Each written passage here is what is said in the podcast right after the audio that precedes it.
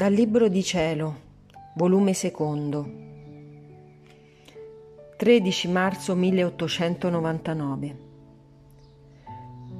Tutto il creato parla dell'amore di Dio verso l'uomo e gli insegna il modo come deve amarmi. Questa mattina il diletto Gesù non si faceva vedere secondo il solito tutto affabilità e dolcezza, ma severo la mia mente me la sentivo in un mare di confusione e l'anima mia tanto afflitta ed annichilita, specialmente per i castighi visti nei giorni passati.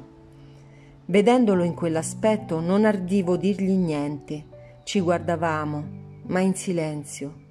Oh Dio, che pena! Quando in un momento ho visto anche il confessore e Gesù, mandando un raggio di luce intellettuale, ha detto queste parole. Carità. La carità non è altro che uno sbocco dell'essere divino e questo sbocco l'ho diffuso su tutto il creato, di modo che tutto il creato parla dell'amore che porto all'uomo e tutto il creato insegna il modo come deve amarmi, cominciando dall'essere più grande fino al piccolo fiorellino del campo. Vedi, dice all'uomo il piccolo fiorellino del campo. Col mio suave odore e con lo starmi sempre rivolto al cielo, cerco di mandare un omaggio al mio creatore. Anche tu, fa che tutte le tue azioni siano odorose, sante, pure. Non fare che col cattivo odore delle tue azioni offendi il mio creatore.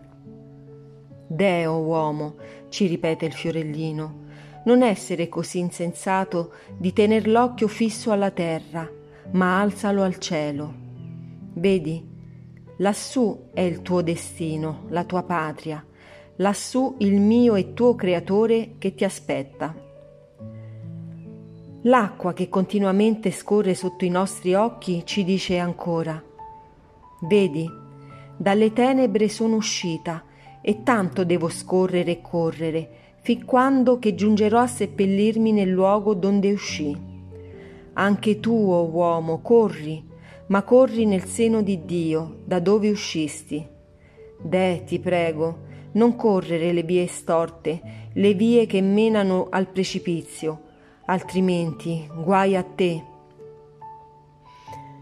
Anche le bestie più selvatiche ci ripetono. Vedi, o oh uomo, come devi essere selvatico per tutto ciò che non è Dio. Vedi, quando noi vediamo che c'è qualcuno che si avvicina a noi, coi nostri ruggiti gli mettiamo tanto spavento che nessuno ardisce ad avvicinarsi più, di disturbare la nostra solitudine.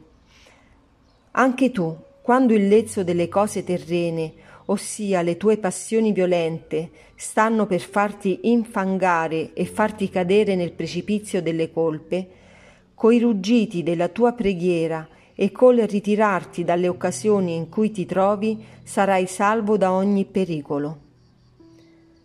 Così di tutti gli esseri viventi, che dirli tutti sarebbe troppo lungo.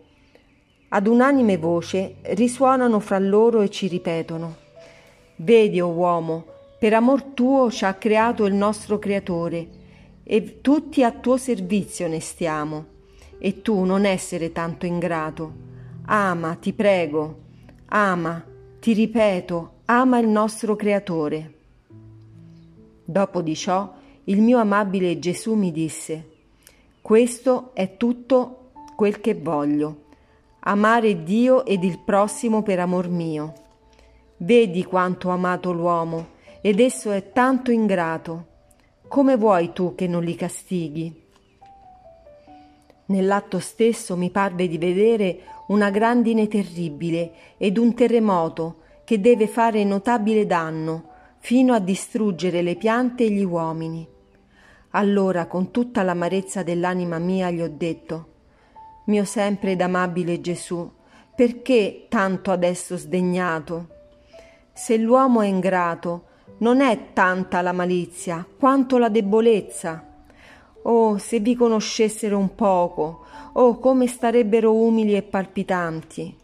Perciò placatevi, Almeno vi raccomando Corato e quelli che a me appartengono. Nell'atto di dire così, mi pareva che anche a succedere qualche cosa, a confronto di quello che succederà negli altri paesi, sarà niente.